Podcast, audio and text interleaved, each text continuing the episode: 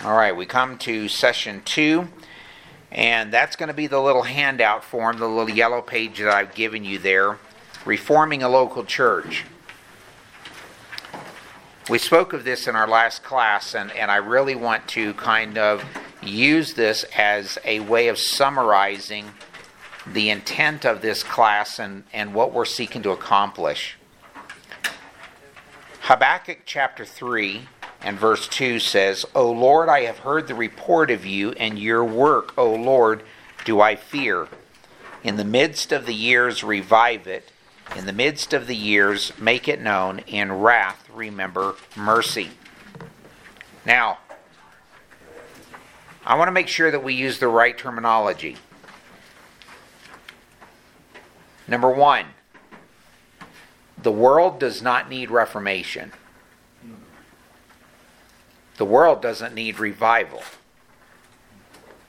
You see, reformation and revival are terms that are used in reference to true believers. It is not used in reference to an unbelieving world. You, you cannot simply revive a person who is dead in trespasses and sins. Ephesians chapter 2, verse 1. What the world needs is a visitation by the Holy Spirit whereby that person is transformed and they become a new creation in Christ Jesus. That is the difference. So when we talk about, for example, we talk about revival, and we say that the church could use revival. I'm going to have to say that I've changed my perspective on this, and I'm going to lean in the direction that John MacArthur goes now, in that he has stated somebody asked him, Well, are you praying for revival here at Grace Community Church? He said, No, I'm not praying for revival. He says, Our people are growing, I'm growing, our pastors are growing. We as a church are growing and becoming more like the Lord Jesus Christ. A church that is in need of a revival is not growing. A church that is in need of a revival is a church that normally is dead and has lost its first love. Revelation chapter 2 and chapter 3, Jesus speaks about the churches or speaks to the churches of Asia Minor, and one of them, the church at Ephesus, he says, You have lost your first love. However, for us to have a reformation, there was a saying, John Mc, or, uh, Steve Lawson is great at using this one. Post tenebras lux. This is Latin. Does anybody know what it means? Uh, light comes after the darkness. Or after dark after after darkness the light. That essentially is what reformation is. Reformation is understanding where you were, where you need to be, and what it's going to take to be able to get you there. I really like how Steve Lawson put the word Reformation when he went back in, oh, one of his lectures. He talked about the apostles formed the church, the Catholic Church deformed the church, and we are to reform what the apostles are doing. We are not, so it's, it's all about the church. The focus is the church. We are reforming what was the original intent. Yes. That was the purpose of the reformers, was they were trying to go back. They were trying to figure out how to get over and through all of the problems that had been created uh, from the Catholic Church with the Pope era. Right, and, and and you you have to remember that that basically what had happened in in the early New Testament church. So here's here's the first century, just a snapshot, if you will, of of church history. So this is the first century here. In the first century, they are as close to the truth of Scripture as any church is ever going to be. They have been given the command directly by the Lord Jesus Christ to go into all the world, preach the gospel, disciple the nations, teach them everything that I have commanded you. By the end of the first century, they are already dealing with heresy in the church. And every century after that has been the same.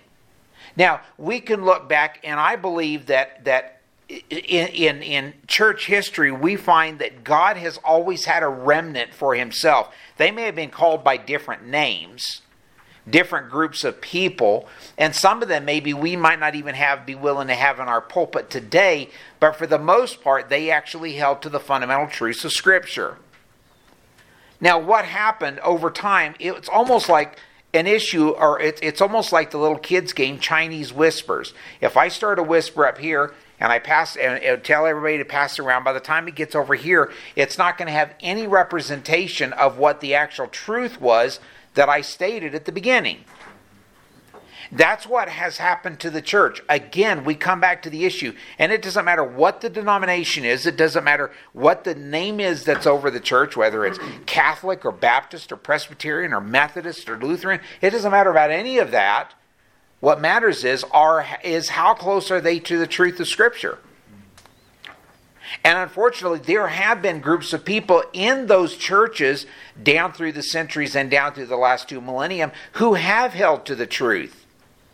For example, Martin Luther, until the day he died, was an ordained Roman Catholic priest. Martin Luther didn't actually start the Lutheran Church. John Knox started the Presbyterian Church. Samuel and Charles Wesley start well they didn't actually start the Methodist Church. They were actually known as Methodists for the type of methods that they used to try to attract people to the gospel. They were there wasn't actually a Methodist church. They were actually Anglican again until the day they died. So the real issue is, I mean, for example, there are some, and some of you may have it in your libraries, men like John Stott or J.I. Packer or others who, who, who are men who were not necessarily of our particular denomination, but when it comes to the fundamental truths of Scripture, they are on the same page as us. And that to me is vital because we have to focus, we have to major on the majors, minor on the minors. There's only so much time. I remember my British grandfather, well, my step grandfather, Charles, I remember him talking with me one time. We were sitting in his house, and I was asking him about the ministry that he did because he preached for a number of years. He was a circuit rider, used to ride his bike even into his late 70s, early 80s, used to ride to the local villages eh, there in England just to be able to minister the Word of God. And I can remember asking him in regards to what to preach because him and I differed, as my grandmother and I did, on certain points of, uh, of, of, doctrine, namely like women pastors or uh, tongues and things like that. And my grandmother, she could argue the hind leg off a donkey. And so instead of arguing, and my parents used to tell me all the time, don't argue with your grandma. That's the last thing they said on the way out the door. Don't argue with your grandma. And so my grandfather I asked him one time about ministry, and this is what he said You have 168 hours in a week.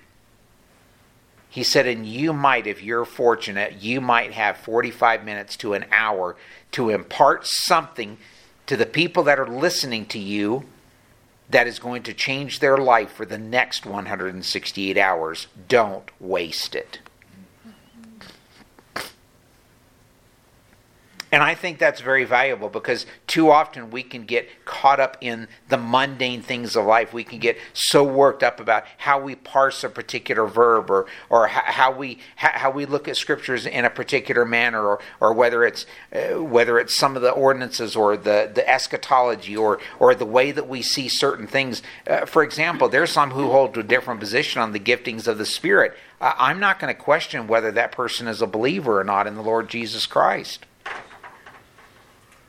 We can learn from others who have come before us who may believe a little bit differently than us, but if the sound fu- fundamental truths of Scripture are not there in their ministry, they're not worth listening to. For example, I'm not going to agree to disagree with somebody like Benny Hinn or Joyce Myers or Paula White or others who, who, who, are, who are there for one purpose, and that is to be able to make money in their pocket. They are not there for the purpose of the edification and exhortation of the church of the Lord Jesus Christ. And they are wrong on a number of different areas anyway, including most of those people that I mentioned, for example, do not even believe that there is a Trinity. That's heresy. That heresy was actually addressed and nailed to the floor back in the third century. And yet it's still going on today. People not believing that there is a Trinity or believing that God the Father, God the Son, or God the Holy Spirit are simply the same manifestation of the same God, the same person. They are three distinct persons in the Godhead. So, what I wanted to share with you in just the next few minutes, let me go back to my notes here. We are called to reformation. I want to see reforming within our church, and I don't mean that we become a capital R reformed church. That's not that's not the purpose of this teaching. It's not the purpose of, of presenting this information from Steve Lawson or or Chapel Library or, or any of those things. And here's something else: we're we're never going to be Grace Community Church, John MacArthur. We're never going to be fill in the blank of whatever church maybe it is that you come from. We are Yellowstone Baptist Church. This is where God has placed us for this time, and we are here to study together to find out how we can become more like the Lord Jesus Christ. And if all I'm doing is filling your head with facts and numbers and dates, etc., etc., etc., and it's not changing you to become more like the Lord Jesus Christ, not only am I wasting my time, but you're wasting yours.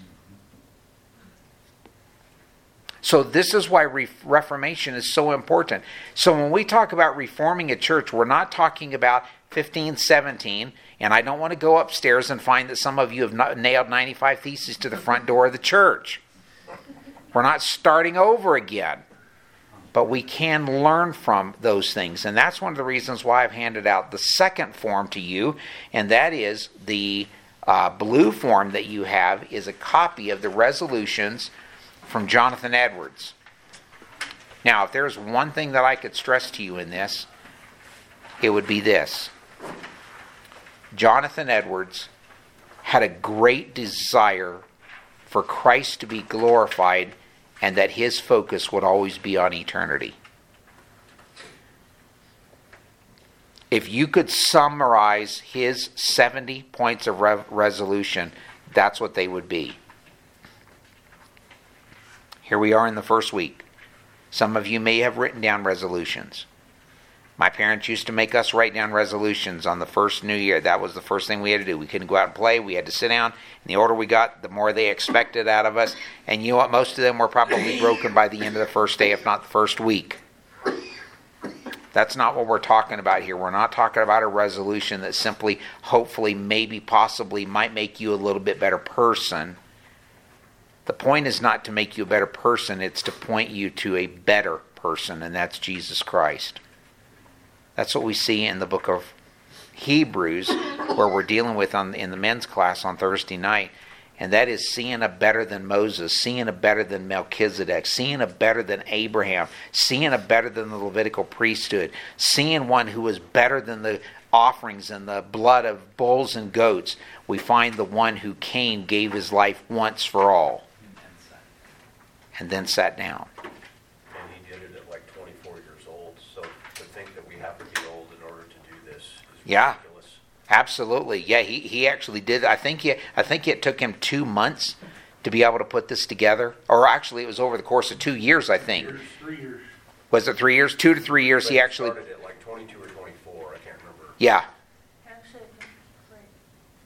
At any rate, if you listen to Dr. Steve Lawson's uh, note on Jonathan Edwards, you'll get the you'll get the information there. But it's interesting that that this, when it was written, he started off his life the way he means he means to end. And, and, and sometimes we get caught up, and and I've been guilty of this as well. We, we have the what if syndrome. Well, what if I had done this? What if I had done that? What if I had been saved in an earlier age? What if I, what if I, what if I? You know what? The reality is you weren't, and all you're doing is actually questioning the sovereignty and the providence of God that He has you right where you're supposed to be right now. Gabe? Uh, Can we go back to the yellow paper real quick? Yeah, I, I and I'm not done with that one. Okay, well, maybe I'm jumping ahead, but number four, the practical suggestions is from pamphlet. Yes, Pamphlet. That, I guess, yeah. reforming. Well, that's because you're so far back. I don't think we got that one. You haven't you haven't gotten a copy of you haven't gotten a copy of this one yet. Oh, okay. Yeah, that one's coming. Okay? But I am going to give you some of the suggestions and some of the things that he talks about here in the back. Okay? So let's go ahead and proceed real quick. Number one, the need of reformation today. There has to be, first firstly, firstly, to have reformation within the church, there has to be something called self examination. Self examination doesn't start mm-hmm. with, well, I wish so and so was here to hear that message. That sure was a good one. They could have used it. Yeah. Hey, and sometimes, you know what? Preachers can get guilty of that as well. Well, boy, if there would have been 100 here to listen to that instead of 50, you know what? The people that were supposed to be there were here. And my responsibility isn't to make sure that there are more people. My responsibility is to simply give the word to those who are here to see them grow and to see them change. But self examination requires you to search inwardly, as David did in Psalm 51. You can write that verse down. Against you and you only have I sinned and done this evil in thy sight. And the question you have to ask yourself, and I have to ask myself, is Is what I'm doing hindering the work of Christ, or is it a benefit to the work of Christ? Because one, I can either be a hindrance or two, I can be a benefit. And if you have a question about which one is which in regards to something that you're doing in your life, go to somebody, start with somebody in your family, start with your spouse, and then go to another brother or sister and say, hey, is what I'm doing or what I'm saying or how I'm acting or how I'm responding, uh, does this point you to Jesus Christ or does it detract you from the person of Jesus Christ? I'm going to be honest, that's hard. That's hard to do because you know what it's going to what it's going to do? It's going to require us to reform. It's going to require us to examine the things that we do, the things that we like, the things that we listen to, the things that we watch, the things that we say, the things that whatever it may be, fill in the blank, to determine whether it actually is like Jesus Christ or not. You see, Paul, and we'll deal with this, Lord willing. We're, we're, we're talking about some things that we can that we can cover in, in some of the services, and, and I think it might be beneficial. So, there are several people who've asked me recently, what does it actually mean to be a Baptist? Well, I believe to be Baptist, me personally, personal conviction, is to be Baptist, is to be Baptistic, is to be biblical. And, and, and I believe for us to be biblical, we must follow the Word of God. That doesn't mean that somebody who goes to an E Free church or a Methodist church or Presbyterian or a Baptist church that doesn't look like ours or our Grace Community Church or whatever, it doesn't mean that they're wrong. It just means that this is the standard of doctrine that we hold to and I believe is Baptistic in foundational truths. But for us to be able to understand what it means to be a Baptist, I think is going to be valuable for you and I to be able to learn, for some of us to be able to go back over again in our own heart and mind to determine what do we actually believe? Why are we actually here on a Sunday? So is what I'm doing a hindrance or is it a benefit? Am I hurting the cause of Christ or am I building up the body of Christ? Now, if you remember, one, or one of the one of the tenets, if you will, of Baptist is there's actually an acrostic that you can use, and each one of the letters for Baptist actually stands for something. And the letter I stands for individual soul liberty. I believe individual soul liberty is taught in the scriptures. But there are certain things that I believe that I can do that I'm not going to do in front of another brother or sister because it could bring offense to them and thereby drive a wedge not just between me and them, but between themselves and the testimony of the Lord Jesus Christ. And again, this isn't about becoming legalistic or anything like that, but it's it's it's about living our lives in such a way that the only thing that we're doing, like Jonathan Edwards, is we're pointing to eternity. I can enjoy a lot of things in the world. I can go watch a movie, I can go do whatever, but if by doing those things I deflect from Jesus Christ, then I need to be willing to put that aside because if I'm not willing to put it aside for the sake of the Lord Jesus Christ, you know what I've done? I've harmed you. I've harmed the church. I've harmed the testimony that I have, the testimony of the church, and the testimony of the Lord Jesus Christ. If my thing that I'm enjoying is more important to me than whether Jesus Christ is first and foremost, then again, I need to be reformed within my life. I need to get back to first principles. Understanding the marks of a true church. And again, for the sake of time, we're not going to go over all of this today, but what, what I want to point out is three things. Number one, a doctrinal foundation. There are a lot of churches that have no doctrine. If you were to ask them what they believe, they have no clue. Uh, you might ask them, Well, what do you believe? Well, I believe what my church believes. What does your church believe? Well, they believe what my pastor believes. Well, what does your pastor believe? Funny you should ask. He believes just like me. And nobody has a clue what they believe. And before long, you end up with another denomination. You end up with another church. Because what's happening is instead of doctrine driving the church or the establishment of a church, all it's built on now is pet peeves or foibles or traditions or whatever it may be. Spiritual influence. Does the influence that you and I have on one another, in our families, on one another, in our workplace, and in our church, does it reflect a reformation? You see, again, we have we have talked about the, the difference of, of things, not just the things that we believe, but how we practice those things. And yet today, my dad and I are reading a book, and we're gonna we're gonna be looking at this book to be used uh, here in one of our classes before too, too long. It's a book by Wayne Mack called "Life in the Father's House." Excellent book. And back in the 80s and 90s, George Barna did research. I believe it was George Barna or Gallup poll. I can't remember which and they did a survey, and at that time, they estimated that 53,000 people every week leave the church, never to return. 53. I guarantee you that every one of us here knows somebody or multiple somebodies who used to be regularly in attendance, faithful in service at a local church, and now haven't darkened the doors of a church in years maybe even within our own families.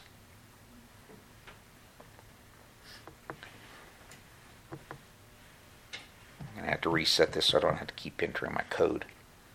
So, spiritual influence. What kind of influence do you have? And then, thirdly, the standard of righteousness. This is the mark of a true church. The standard of righteousness must be the law of Christ, not the law of whatever, legalism or, or, or, or you know list of rules. I've shared this with some of you or some of you have heard this before and that is we went to one church and visited and, and we're interested in membership and we asked them what it would take and what we had to believe and what we had to do and the first thing they did was they handed us it was about that thick a rule book of all the things we could and couldn't do. Not one scripture in the whole book. It was simply a list of do do do don't don't don't and you'll be like one of us. Listen and I don't mean this nasty in any way, but I am not the Holy Spirit. You have the Holy Spirit. If you're a believer in the Lord Jesus Christ, you are a priest just like I am before God, and the Holy Spirit can reveal to you what you need to change or what needs to be changed in your life and what needs to be changed in mine. You're never going to hear me preach a message on whether you should have a TV in your house or not. If you've got one, that's between you and God. Now, I can tell you the principle of God's Word is that you should know not to set any evil thing before your eyes, so you should know where the off switch is. There's a big difference between reminding you and encouraging to use to use the off switch versus telling you you can't have a TV. And some of you may have come from that kind of a background. That's not the purpose of gathering together. It's not the purpose of, of trying to change your life and nickel and diming you so that so that everything that you do, we're going to find some find some way to be able to find fault with you. That's not the purpose of the church. Excommunication is not a biblical term. When we talk about, we talked a little bit about this on Thursday, but the purpose of, of, of discipline within the church is to be able to bring restoration to the body of Christ, to be able to see complete reform. And you know, thing, some of the things that have taken place over the last over this last year here at Yellowstone, I believe that they were there and they were allowed by God to be able to bring some reformation to our need, to our to our midst, things that we maybe we needed to change in. That doesn't mean that everybody was wrong. It doesn't mean that we're 100% right. We'll never know those things until we get to heaven. But we do have the responsibility of being truthful to God's Word. And as long as we understand and study His Word, what He calls us to do, we must do. And at the end of the day, we're not responsible for any other church. We're responsible for us. Amen? So let's go to the next point. The kind of person God uses. Number one, somebody who is dead serious about God's work and God's word. We have we have talked about the importance of reading the scripture and of being accountable. My dad and I were talking about this this last week in regards to accountability. Some people are not comfortable going and talking to another brother or sister in Christ. And I want to clarify the reason why I recommended to you that you actually find somebody to be accountable to. And the reason is simply this I have been in ministry long enough to know. Well, I'm going to give you an example. They don't have to listen if they don't want to, but my mom and dad have had devotions consistently as long as I can remember. They sit down together, they read, they have scripture, they have a time of prayer. And that's been consistent for years. I can't remember when they didn't do that. I'm not asking mom, my mom and dad to be accountable or find somebody else to be accountable to if they're being accountable to one another because that's your closest neighbor. That's the person that knows you the best. However, the reason why we have difficulties in our marriages, the reason why we have difficulties in work situations, the reason why we have difficulties with our kids or grandkids or whatever it may be, is because a lot of us have never learned what it means to truly be accountable to somebody else, whether it's our wife or our husband or whether it's our kids or grandkids or whatever. I've shared this with you before. In fact, I mentioned in the last class that we had a month ago and it's this if you want to know if you're becoming more like the Lord Jesus Christ, go and ask your spouse first. Say, am I more like the Lord Jesus Christ today than I was a year ago? And then it's going to come up with two answers for you. E- either either you're going to have to fall on your face and humble yourself before God and ask Him for forgiveness, and then ask forgiveness from those that you have offended, or you're going to have to make a run for the hills because it's painful, and reform is painful. But to be serious about God and His Word means that we pick up His Word and we actually read it. If, if, if you never, and again, one of the things that I pointed out last last month, and I gave you, I gave everybody a, a copy of the little handout, the little Bible reading thing. I've told you where to go, Blue Letter Bible or or YouVersion or whatever it may be, to be able to go through the Word of God. You need to know what God's Word says. Period. And it's not just to be able to keep me accountable. It's so that you in your own life is, are accountable. It's, it's easy to find fault with everybody else and forget that we've got three pointing back at us.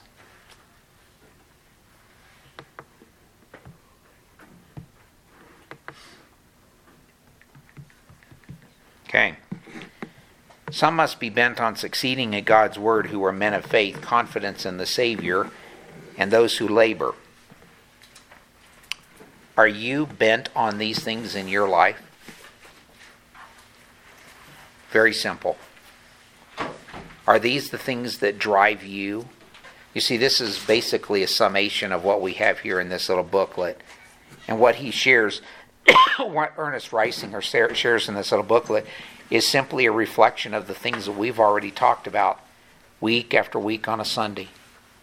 Sunday night, doctrinal class men's class, the ladies' class, disciplines of a godly woman, Hebrews, learning that there is a better who has come and following after him.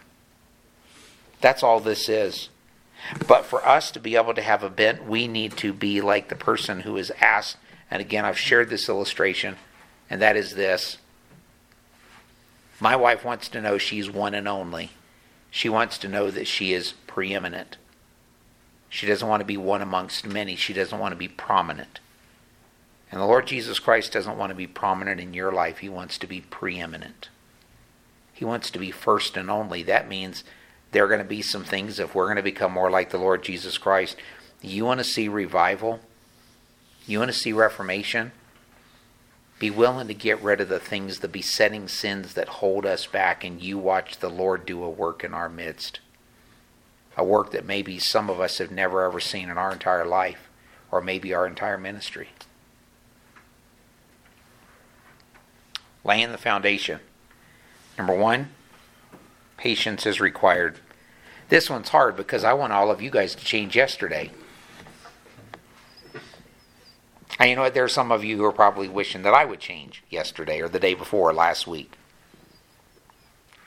And patience is required because not all of us are going to grow at the same level, at the same time, in the same way. But if you're a true believer in the Lord Jesus Christ, you will grow. There's no doubt about it. First John makes that very clear. If you're not growing, you're dead. You're not a believer. Laying the foundation means that it's going to cost something. It may cost friendships or what you thought were friendships. It may even cost family. It, it, may cost some of the things that you hold dear. And the question is are we willing to follow the words of the Lord Jesus Christ when he says, if you're not willing to give up this, this, and this, you're not worthy of being my disciple? Are you worthy of being his disciple? He says, if you love me, you will keep my commandments. That's what we're commanded to do, right?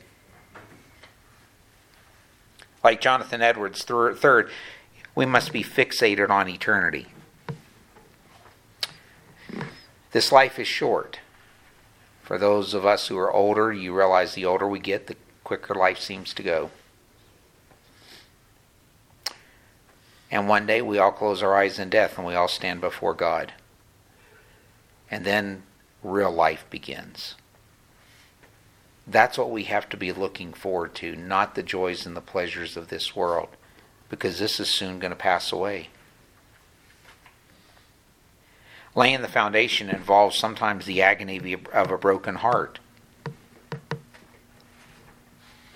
And as we're going to look and see tomorrow morning, Lord willing, I think the first thing, if we're going to see reformation, that we have to be willing to have a broken heart over is our own sin. Being willing to say, Lord, help me to see my sin as you see it. I'm not trying to justify my sin with somebody else in the house or somebody else in my life or in work or whatever or in the church. And part of that broken heart is once we come to a point where we can read Psalm 51 and we can place our name in there as though we have read it, then it's going to require some demolition work. Uh, I used to have years ago, I used to have a, a little uh, several little toys like some of you guys may have, or even some of you ladies. I don't want to exclude you if you like big, big uh, trucks and things like that. But I had a crane. It was a yellow crane, and it had a couple of attachments you could put on, and one of them was a wrecking ball. And you could crank that thing over, and it'd swing one way, and you'd crank it back over this way, and it'd swing this way, and we, you know, build Lego buildings or whatever, and we try to knock them down. Rarely ever worked. But you know, sometimes I think we need to take the Word of God and we need to take this wrecking ball to our life and destroy, completely demolish some of the strongholds that we have in our life if we're going to see reformation. Laying the foundation means two more things. Number one, faithful ministers. I told you in the very first class that it wasn't going to be easy. I told you some of the things that we're going to talk about may not make you happy when you leave here on a Saturday. But my concern is not about whether you're happy or not. My concern is about whether you are glad that God loves you despite who you are. It still loves you and still has made a way for you to become more like Jesus Christ. You see, that's the goal of every true minister of the gospel. But to go along with that, it's going to require some praying saints. And that's where you come in. You see, a minister, a true minister, is one who is a servant, a steward. 1 Corinthians chapter 4, moreover, it is required in stewards that a man be found faithful. And the question is, are you faithful? Because if you and I are going to be faithful, one of the things we have to do is we have to be willing to spend time praying. You want to know who to pray for? Start right here. Because every one of you need prayer. And the reason I know that is because I need prayer. And if we're not willing to spend time praying for one another, how can we spend time praying for the church at large? We can't be willing to stand up on a Sunday morning and say that we're going to pray for our missions moment for four countries if we're not even willing to spend time praying for where we're at right here in our own Jerusalem. Again, for the sake of time, and I want to wrap things up, I, I want to give you a few points here. Some practical suggestions from this book. And some of these are things that are going to be covered in the books that you've got, but things like, for example, don't try any reformation until you have earned some spiritual credibility with the church. And I think this really applies to each and every one of us. Don't don't try to reform everybody else if you're not willing to be reformed in your life or my life. How should these changes be implemented? What is the right and biblical thing to do? The principle of church membership, the principle of, of restraint. How, how do we implement that in the church? Not getting hung up on secondary matters, not using theological language that is not found in the Bible even things for teachers or ministers, eh, not used in the pulpit to scold people, exercising common sense, and depending on the only weapons that we have prayer, preaching, and teaching. And here's how he concludes The proper motives for Reformation are love to God and concern for His glory, love for man and concern for His good. Love for God's holy law is the only perfect objective standard of righteousness, love for Christ and His church, and love and compassion for sinners. That's what it takes to have reformation. And the question is whether not whether anybody else is willing to do it. The question is can God use you? Or are you in the way? God can use you one way or the other. He can move you out of the way or he can use you in the way. How do you want to be used? How do I want to be used? I appreciate your attendance this morning. And I know we've covered a lot of ground. There was a lot of material here. There's a lot more we could have covered. But I really want you to be able to take the material that is that we've been giving you and I want you to spend the time with God be able to determine what you need to do. I believe I've given you everything today that'll help make you a better leader, a better servant, a better father, a better mother, a better church member, a better worker in your job. But to be able to do those things takes reformation. What is in your life that needs to be removed? What is in my life? Amen. Any questions?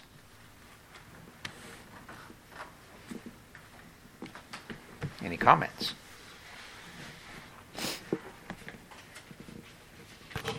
No? Well, we're going to have a word of prayer, but before we do, somebody has an envelope